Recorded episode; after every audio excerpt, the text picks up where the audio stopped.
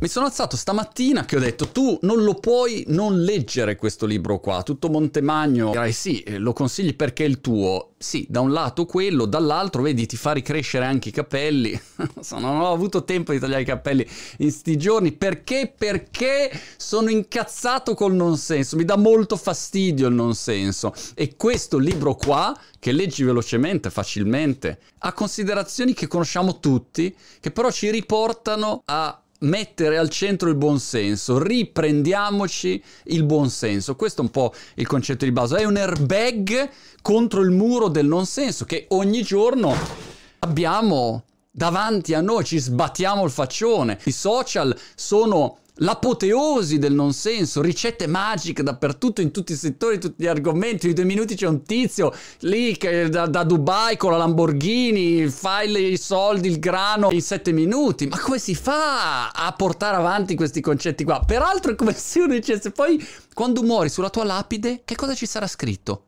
Beh, come guidava la Lambo lui, ma non gliene frega niente a nessuno. E poi veramente, se uno parla di soldi, ti interessano i soldi, ma, segui quelli che veramente hanno guadagnato tanto nella loro vita. Se quello è l'argomento che ti interessa, a me non interessano i soldi, ma ti interessano i soldi, segui Munger, segui Ray Dalio, segui Bezos, gente che ha fatto i miliardi, non so, Simon di, di Pop aveva venduto un miliardo e sei l'azienda. Cioè, guarda degli esempi che abbiano senso, non seguire il non senso. Però il non senso si fa strada e soprattutto scatena reazioni di non senso perché lo, lo sentite subito. Se io dico, allora, se parliamo di soldi, allora subito dici, ah, Montemagno, eh, sei un capitalista, bastardo capitalista. Non sono capitalista, ma non sono neanche un bertinotiano comunista, sono un buon sensista, cerco di stare lì nel mio per trovare la mia dimensione giusta per me.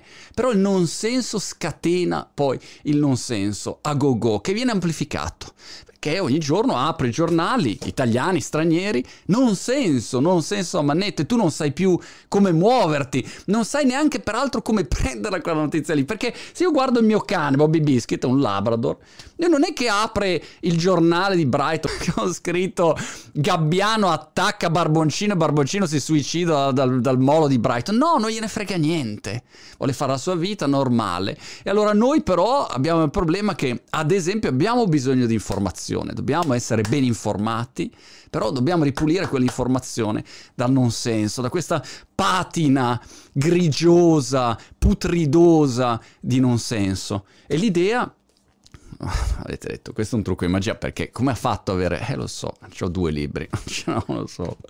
L'idea di questo libro è questo qua, insomma. I mentori, una frase di Navarravica del libro, non ti renderanno ricco, i dottori non ti renderanno sano, i nutrizionisti non ti renderanno magro, gli insegnanti non ti renderanno intelligenti, i guru non ti renderanno calmo, gli allenatori non ti renderanno in forma. Alla fine dei giochi sei tu a doverti assumere la responsabilità. Salva te stesso.